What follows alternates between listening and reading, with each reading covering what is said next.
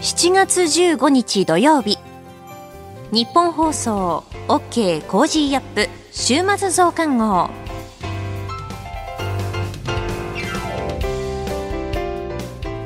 ニッポン放送アナウンサーの新行市佳です。OK Cozy up 週末増刊号。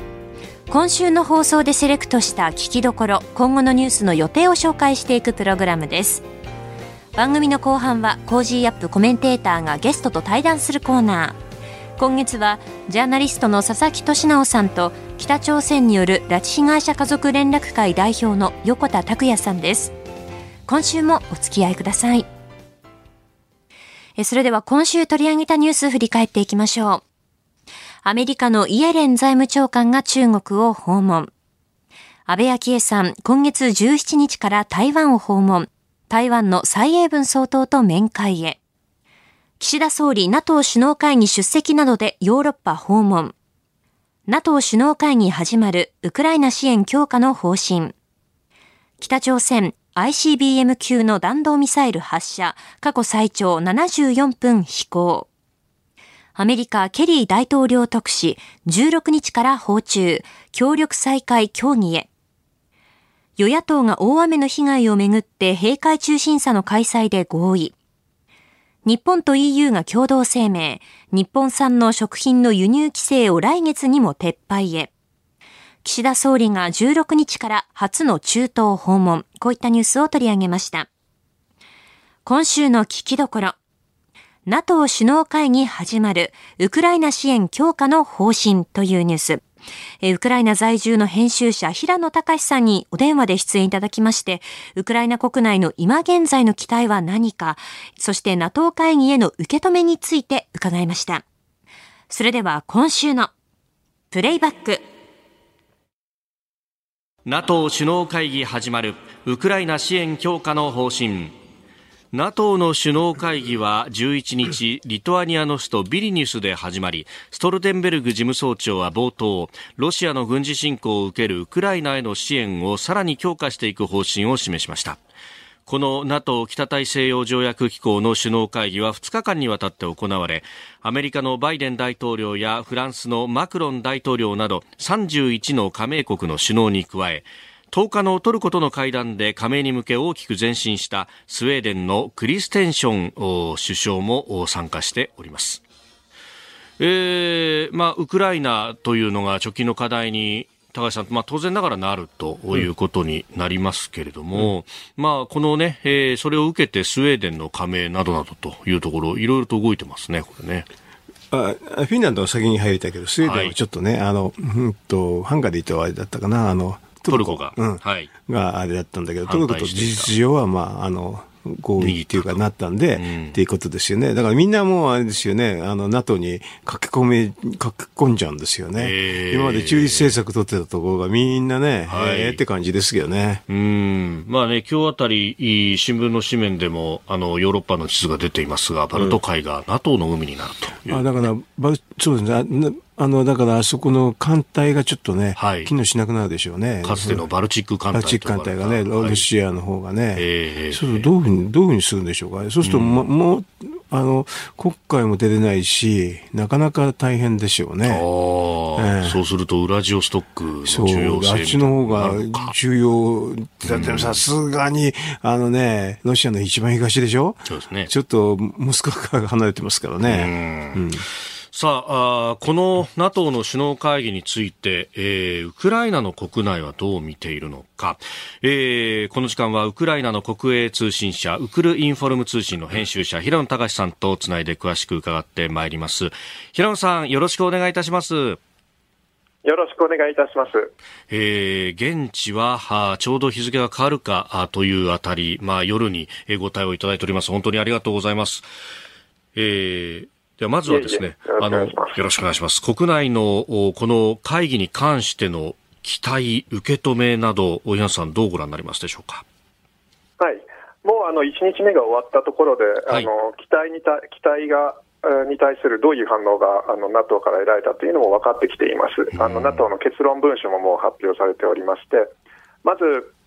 ウクライナの期待は3つあったんですけれど、はい、えー、1つはそのウクライナの、えー、今の戦争が終わった後に、NATO に加盟できる、加盟するための招待をウクライナは期待していました。でこれはあのーもうあの結論が出ていまして、今回は招待を出さないというように発表されました。はい、でこれであのウクライナではかなり失望感が広がっているところです。はい、それからもう一つは、はい、あの NATO に加盟する将来 NATO に加盟すること自体はもうあのコンセンサスがあるんですけど、そのタイミングがわからない。でそれまでの間えー、ウクライナの安全をどういうふうに保障するか、そのそれについての具体的な発表が今回あるのではないかと言われています。それはまだ出ていないので、えー、今日12日にあのあの判明することだと思います。もう一つはあの軍事支援ですねあの、まだまだ戦争は長続きする中で、えー、どのような新たな軍事支援が発表されるかということに対して期待が集まっています。この、あの、戦後の加盟についての招待というものを今回は出なかったこと、まあ、ゼレンスキー大統領もこれに関しては反発をしているようですね。そうですね。あの、期間、えー、加盟は決まっているにもかかわらず、いつ加盟できるかもわからなければ、招待も出してもらえない。招待のためには条件がを満たさなければいけないというようなあの発表があったので、それに対してゼレンスキー大統領は今、起こっているところですね。あのその条件というのもその、はい、ウクライナが改革をしなければいけないというものなので、はい、えー、私たちは今こう、自分の国のためだけではなく、欧州を守るために戦っている、あなたたちのために、戦っているのに、えー、その国に対して条件を出すのは何たることかというような怒りが、ウクライナからは聞こえていますね。うんまあ、このあたりのその条件、まあ、特に改革についてっていうのは、まあ、あ今までも、まあ、西側諸国はいろんな形でウクライナに対してアプローチをしてきたし、ウクライナも努力している部分はもちろんあるわけですよね。ね。あの民主、えー、民主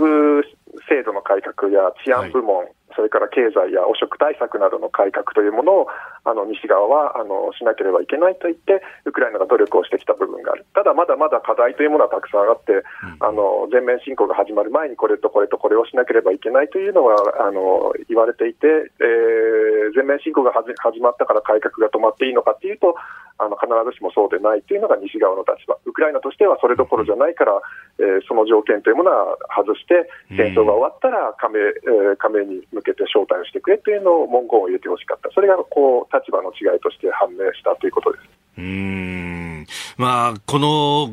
ある意味戦っているさなかに自己改革までするとなると、まあ、多数が多いじゃないかというのは、ウクライナとしては当然そうなるところですけれども、これ、なんとか妥協点っていうのは見出せないものなんでしょうかね？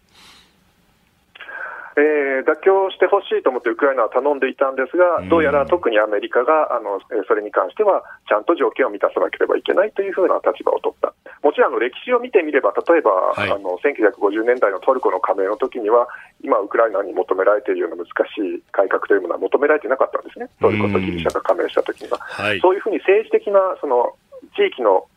なんですか、地政学的な状況を、えあ反反映させる形で政治的に招待することは可能、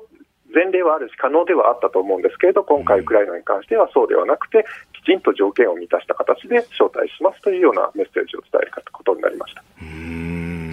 であのそれがウクライナのためになるというような感じで見方なんだと思いますね。なるほど。で一方で、まああの当面の安全保障であるとか、まあ、支援に関してというのは、まだあの表に出てきていないところもあると思いますけれども、まあ、例えばこの支援に関してというのは、どういったものが期待されてますか？そうですねあの現在の戦いというものが長期戦、消耗戦になっていることから、うん、えー、弾薬をできるだけ、えー、長く供与できるような形を作る、それから地雷除去もしなければいけないですし、えー、先日アメリカが決めたクラスター弾というものの供与の話も出てますし、それから今後、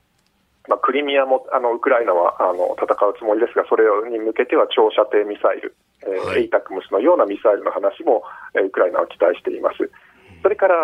F16、戦闘機 F16 の訓練についても、まもなく、えー、各国で始まるという話になっています。えー、そういう、えー、より長期的な視野でもってこのウクライナを支えていくための支援というものの、えー、確保という話になっていく。あの反転攻勢が始まってということは日本国内でも報じられておりましたけれどもこれもあのいろんな情報が出てきて、えー、難航してるんじゃないかみたいなことも言われておりますがウクライナ国内皆さんどういうふうにご覧になってますか？まあ、難航しているという理解もきちんとはあるんですけれど、他方でその主力をまだ投入していないというので、悲観的な見方にはなってないですね、あのレオパルド2ですとか、いろいろな、装備品やあの兵力というものはまだどこに主力を投入するかというものを決めていないところで、投入したときにどういう結果が出るかというものに対する期待はまだ残っています。うん。それからまあ今回のこの NATO の加盟問題に関してで、え、日本の国内の指揮者の方の中にも結局これでその、まあ、基本的な NATO の、うん、建前としてはあどこかと紛争している国は加盟することが難しいということが言われると。そうするとロシアとしてはこの状況を長引かせることがインセンティブになってしまうんじゃないかというようなこう指摘もあるわけですけれども、この辺のこうジレンマみたいなものっていうのは、ウクライナの皆さん、どうご覧になってますそれは最もだ思いますね、えー、あの戦争が続いている限りは加盟できないっていうんであれば、ロシアはいくらでもその戦争を長引かせればいいんじゃないかというふうな発想になってしまう、うそれをこそあのウクライナは、はい、あの懸念していたのであって、えー、戦争中であっても、戦後きちんと招待状を出すという形にすることで、あのロシアのその動機をこうくじいてしまくじかなければいけないというような主張もしていました。ただ、えー、西側は、はい、あのより条件、つまりウクライナ自体の改革というものを重視した。えー、また改革が進むことによって、ウクライナ国内の強靭性、その、なんですかね、汚職やらスパイやらが入る余地というものがなくなって、ロシアがこう、隙をついてくる余地というものをなくすこともできるので、はい、結局それは、えー、長い目で見てロシアに、えー、ロシアと戦う上で重要になってくるという理解の方が上回ったんだと思います。あまあ、ある意味、目指すゴールは一緒で、その山の登り方にちょっと違いがあったぐらいのふうに思っておいた方がいいわけですかね。そうですね。結局、どうやったらウクライナがこうロシアに勝てるかっていうもののそのアプローチの違いだと思いますね。この後はこれからの1週間のニュースの予定と来週のコメンテーターをご紹介します。後半は番組コメンテーターの対談コーナーです。どうぞ最後までお楽しみください。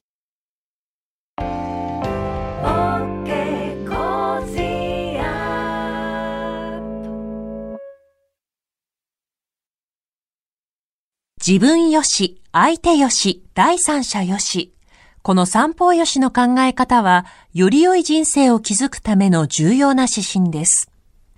モラロジー道徳教育財団は、ビジネスリーダーのための経営誌、月刊三方よし経営を発刊。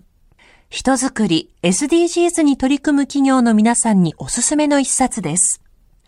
お問い合わせいただいた方全員に、月刊三方よし経営の見本誌、さらに小冊子心に残る話ベストセレクションを漏れなくプレゼントしています。詳しくは日本放送のホームページ内のバナーをクリック。創立96年、道徳で人と社会を幸せに。公益財団法人、モラロジー道徳教育財団。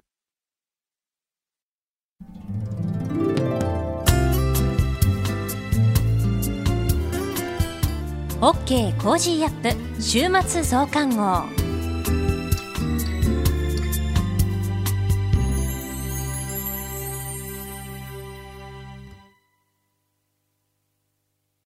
ニッポン放送アナウンサーの新行市佳がお送りしている OK Cozy up 週末増刊号。えー、今回は生成 AI の話題をここでお届けします。まあ、連日、いろんな業界の取り組みや運用方法への課題など、様々なメディアで取り上げられています。もちろん、コージアップの中でもこれまで、え、コメンテーターの方々にいろいろな視点で解説をしていただきました。で、教育の現場でもすでにいろいろ取り組みがされていまして、え、先日7月4日に、初等中等教育における生成 AI の利用に関する暫定的なガイドラインが文部科学省からリリースされました。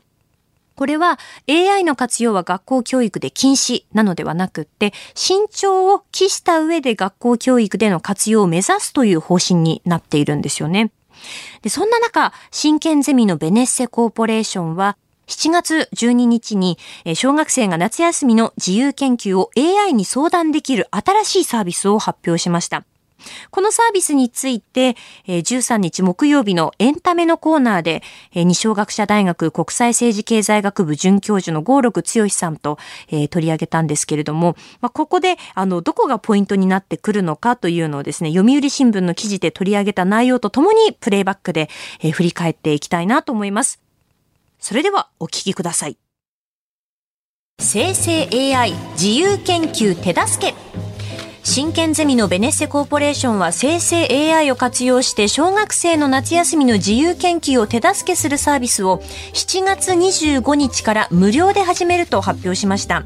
新サービス自由研究お助け AI の利用者はパソコンタブレットでロボットの姿をしたキャラクターと対話、まあ、チャットでね、やり取りをしていきます。研究日数や関心事などを伝えるとテーマや研究の進め方などを助言してくれます。文部科学省が示した小中学校向けの指針では生成 AI が作った作品やリポートを自分のものとして提出することなどを不適切な例に挙げています。うん、でこのサービスでは生成 AI が間違ったデータを引用するリスクを示して子供が自分で考えて判断するように促しています。宿題を AI 任せにしないように質問は1日につき最大10回に制限をしています。サービスは9月11日までの期間限定、うん、保護者の氏名や電話番号メールアドレスを登録すれば誰でも利用ができます。保護者の立ち会いなどを求めていて安易な使い方が広がらないように配慮したとのことです。なるほどね。いや自由研究うち小3の息子がいるんですがこれは本当にねなんというか自由研究っつうか親の研究じゃないかみたいな話で 結局特にまあ俺の子供の頃はさ小学校5年生ぐらいにならないと自由研究ってのはなかったんだよ、あそうなんですね。と思うんだけど今は小学校1年生から普通にあるからさ、うん、でそう小学校1年生で何か研究するっつってもそんなねあないんでじゃあこんなもの作ってみればみたいな、まあ、この AI じゃなくて親がさもう もう本当手助けどころか、はい、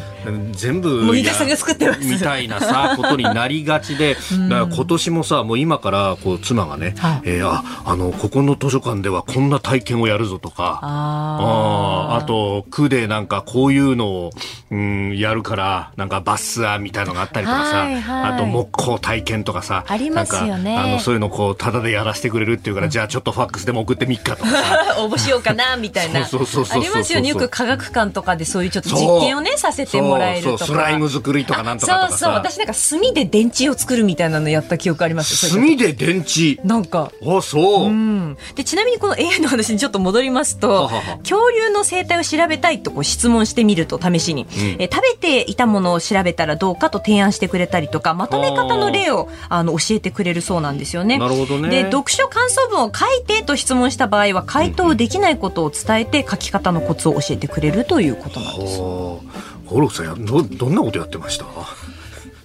あんま記憶にないですけどね。でもやっぱりこういうのを課すっていうのは、はい、問いを大切にしてほしいってことなんじゃないかなと思いますけどね。疑問問いを大切にあの、大学で教えてますけど、うん、学生に常々言ってるのは、はい、日々この素直な問い。なんでこんなこと起こってんだろう、はい、なんでこういう現象が今起こってんのかとか、うん、そういうこの問いを一つ一つをですね、この流すことなく、一回ちょっと立ち止まって考えてみようと。で、こういう問いって別に、小学生じゃなくてもうちの子供も4歳ですけど、うんうん、あるわけですよね。テレビ見ててよく分かってないと思いますよ。だけど、なんでプーチン大統領ミサイル発射してんの？毎日テレビでこうやってるやってるから。こういう問いっていうのを大切にするっていうところが、まあ、この自由研究で一番重要なので、まあ、問いまでは生成 AI は答えてくれませんので、はい、そこだけはですねやっぱしっかりと自分自身のこのアンテナを張るっていうところ。これは人間がやっぱ頑張らないといけないところですよね。ああそうだね。何に疑問があるんだっていうのを聞いていく。何が疑問があるかってわからないと、そもそもチャット GPT 団になるなりに問えないわけですから、はい、そうですね。質問できないわけですからね。うん。ちょっとこれ録音取って聞かせよう。教育における AI の活用、始まったばかりでどう活用していくかというのも、まあ、現場でも手探りだと思いますし、お父さんお母さんも子供たちにどう教えていくかというのもこう考えますよね。えぜひ、あの、教育現場などでどういった形で AI がこう活用されているのか、もしくは、まあ、AI について、まあ、子供たちに教えているか、まあ、現場ではどうなっているかということもですね、あの、番組にお寄せいただければなと思います。え今後も Cozy up でも、あの、この話題はお送りしていきます。続いてはこれからのニュースの予定をお伝えします。7月16日日曜日、岸田総理が中東のサウジアラビア、アラブ首長国連邦カタールの3カ国訪問。7月17日月曜日、G20 財務省中央銀行総裁会議開催。国連安全保障理事会でウクライナ情勢を協議する公開会合を開催。4月から6月期の中国 GDP 発表。7月18日火曜日、定例閣議。米韓が核戦略を定期的に話し合う核協議グループの初会合を開催。京都アニメーション第一スタジオの放火殺人事件から4年。7月19日水曜日、2023年上半期と6月の訪日外国人数発表。第169回芥川賞直木賞発表。プロ野球オールスターゲーム開催。7月20日木曜日、2023年上半期と6月の貿易統計発表。埼玉県知事選告示。サッカー女子ワールドカップ開催。7月21日金曜日。定例閣議。小池知事定例会見。6月の全国消費者物価指数発表。アルメニア・アゼルバイジャン首脳会談開催。兵庫県明石市の歩道橋事故から22年。続いて来週のコメンテーターのラインナップをご紹介します。7月17日月曜日、評論家の宮崎哲也さん。18日火曜日、慶應義塾大学教授で国際政治学者の細谷雄一さん。19日水曜日、ジャーナリストの佐々木俊直さん。20日木曜日、明治大学教授で経済学者の飯田康之さん。21日金曜日、元内閣官房副長官で慶應義塾大学教授の松井孝治さん。コメンテーターの皆さんは6時台からの登場、ニュース解説をしていただきます。この後は Cozy up コメンテーターがゲストと対談するコーナー。今月はジャーナリストの佐々木俊尚さんと北朝鮮による拉致被害者家族連絡会代表の横田拓也さんです。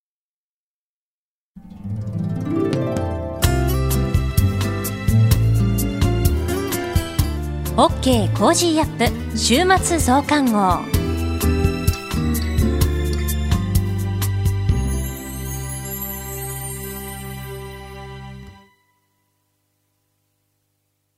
道徳って何だろう？思いやりって必要なの？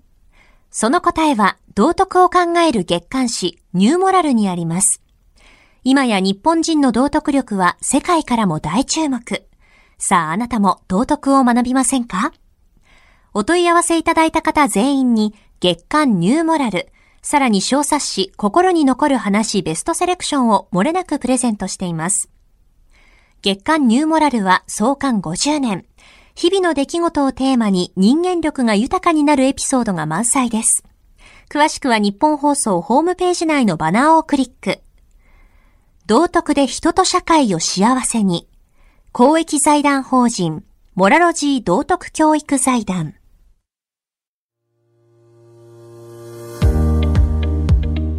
ジャーナリストの佐々木俊直です。この配信は日本や世界を取り巻く様々な課題を掘り下げる対談番組。今回のお相手は北朝鮮による拉致被害者家族連絡会代表の横田拓也さんです。よろしくお願いします。よろしくお願いします。過去の経緯を振り返りますと、2002年に日朝首脳会談が行われて5人の拉致被害者とその家族が帰国。そして2014年、ストックホルム合意という名前で有名ですけども、拉致被害者を含めた全ての日本人に関する調査を行うというふうに約束がありました。えー、ところがまあその後核開発がスタートしたことなんかもあって、このストックホルム合意もですね、一方的に保護ですね、達されたまま、えー、膠着状態に入り、その後日朝交渉何ら進んでないような状況が、10年近くも続いてしまってるですね、えー、のかってことについてはどのように捉えてらっしゃいますか？もうただ単にですね、やはり時間がかかりすぎてるということをいつも思います。それは姉が拉致された77年からもそうですし、日朝首脳会談から数えてもそうですし、まあ首脳会談でいうと、今の中学生、高校生の子供たちが生まれていない頃の時ですから、今のまあ高校生、若者がですね、この問題リアルタイムで知らないということは、教育の現場でやはり大人がですね、しっかり伝えてあげないと、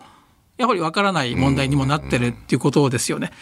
で、私は日朝首脳会談の後に5人のご家族、そしてその遅れてご家族も帰ってこられましたけれども、あの時はですね、父と母は羽田空港のタラップの下でカメラを持って5人が降りてくるのを待っていましたけども、私と弟の哲也は営業仕事やっていますから、車に乗ってラジオを聞いていたんですが、やはりその飛行機には姉が乗っていないことを分かっていながらもですね、5人が降りてきた後に恵みが降りてきてくれるんではないかと。思っても降りてこなくて、やっと5人の方が帰ってこれたねっていう嬉しさもあれば、なぜ恵みが降りてこれないんだという悔しさと悲しさがあって、もう涙が止まらなくてですね、車が運転できなくて側道に止めながらですね、聞いていた記憶があるんですが、やはりこんだけ長い時間かかると、やはりあちらで暮らしてる本人も大変でしょうし、待ってる親世代もですね、会えないまま他界されるケースもありますから、本当にこの一刻も早い解決を図るべくですね日本政府がしっかり動いてほしいなというふうに思います。そうですよね、まあ、家族会の方にとってはね本当につい先日の話かもしれないけど社会にとってやっぱり2002年からでも21年経つわけですから、だんだん風化していくと。当時確かに僕みたいなその空間を大人になって見ていた人間にとってはあの5人が帰国したっていう映像の衝撃度ってのは未だに忘れられなくて、そこは全然風化してないと思うんですけどおっしゃる通りねその以降生まれた子供がすでにもう成人しつつあるわけですから、うん、そう考えるとその社会で風化していくことは非常になんかね不安だし、うん、この状況が続いてほしくないなっていうのはすごく強く思います。ね。うん、あのまあ、2014年のそのストックホルム合意からでもすでに早あ9年の月日が経ってしまうわけなんですけど、この間、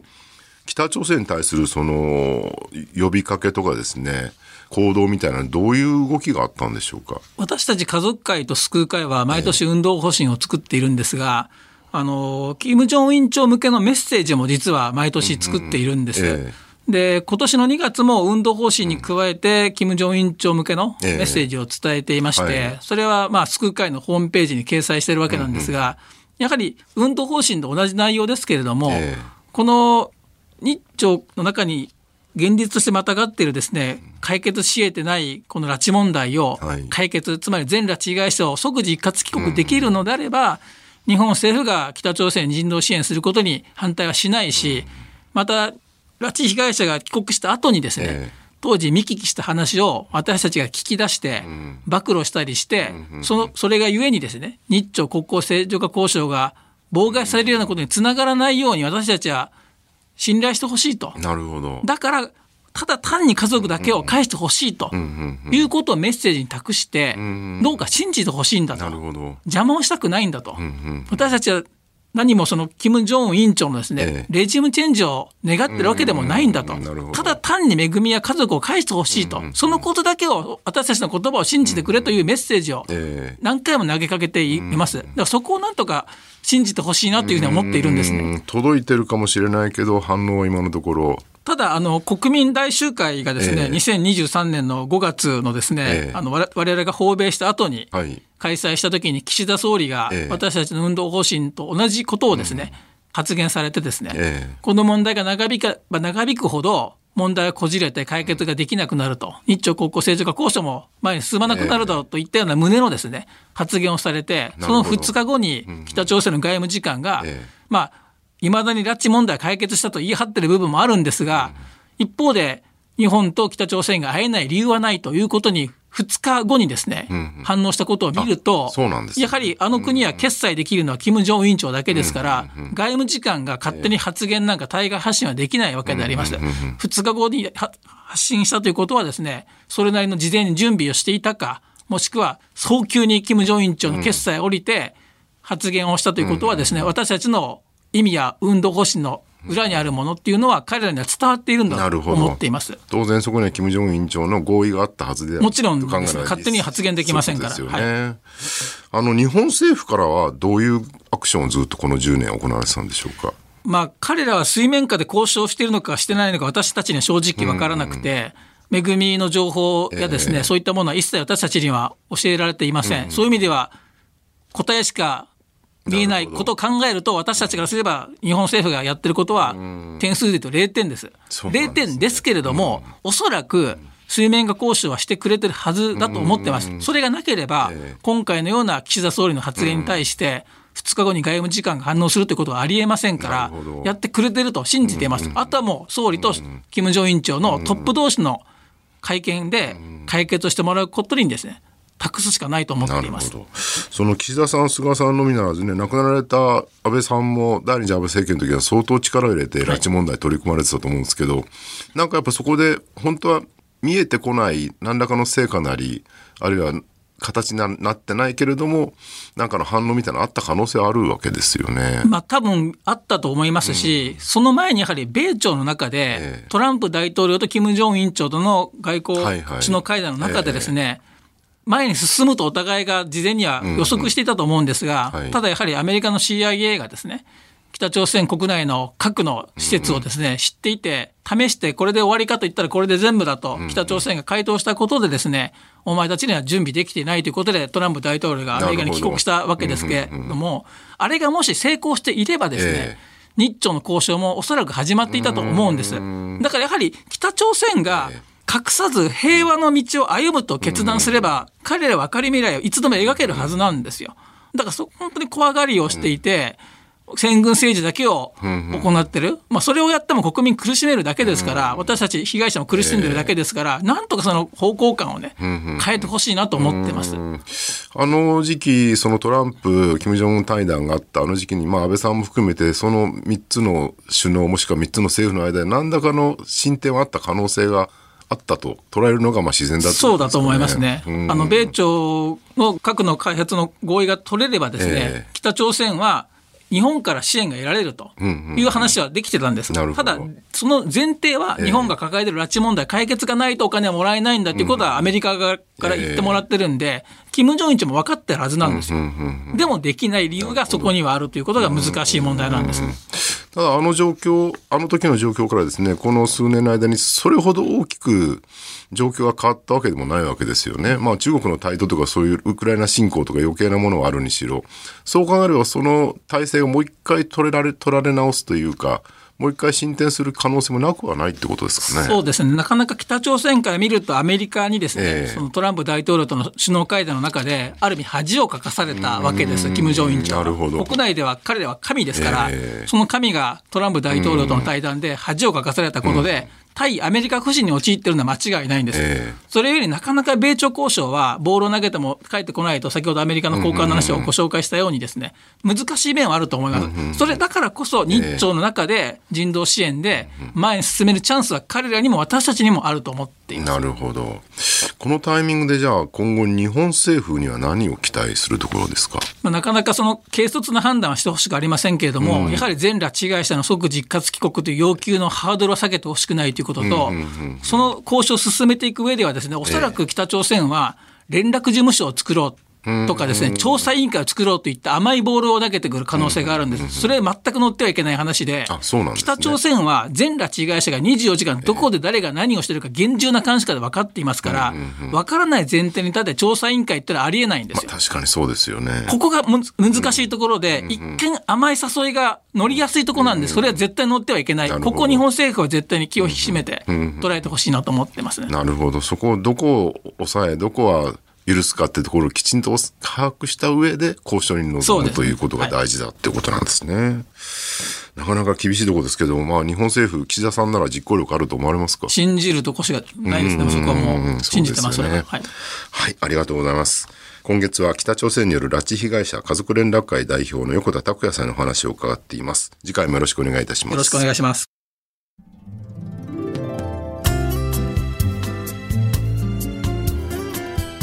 OK コージーアップ週末増刊号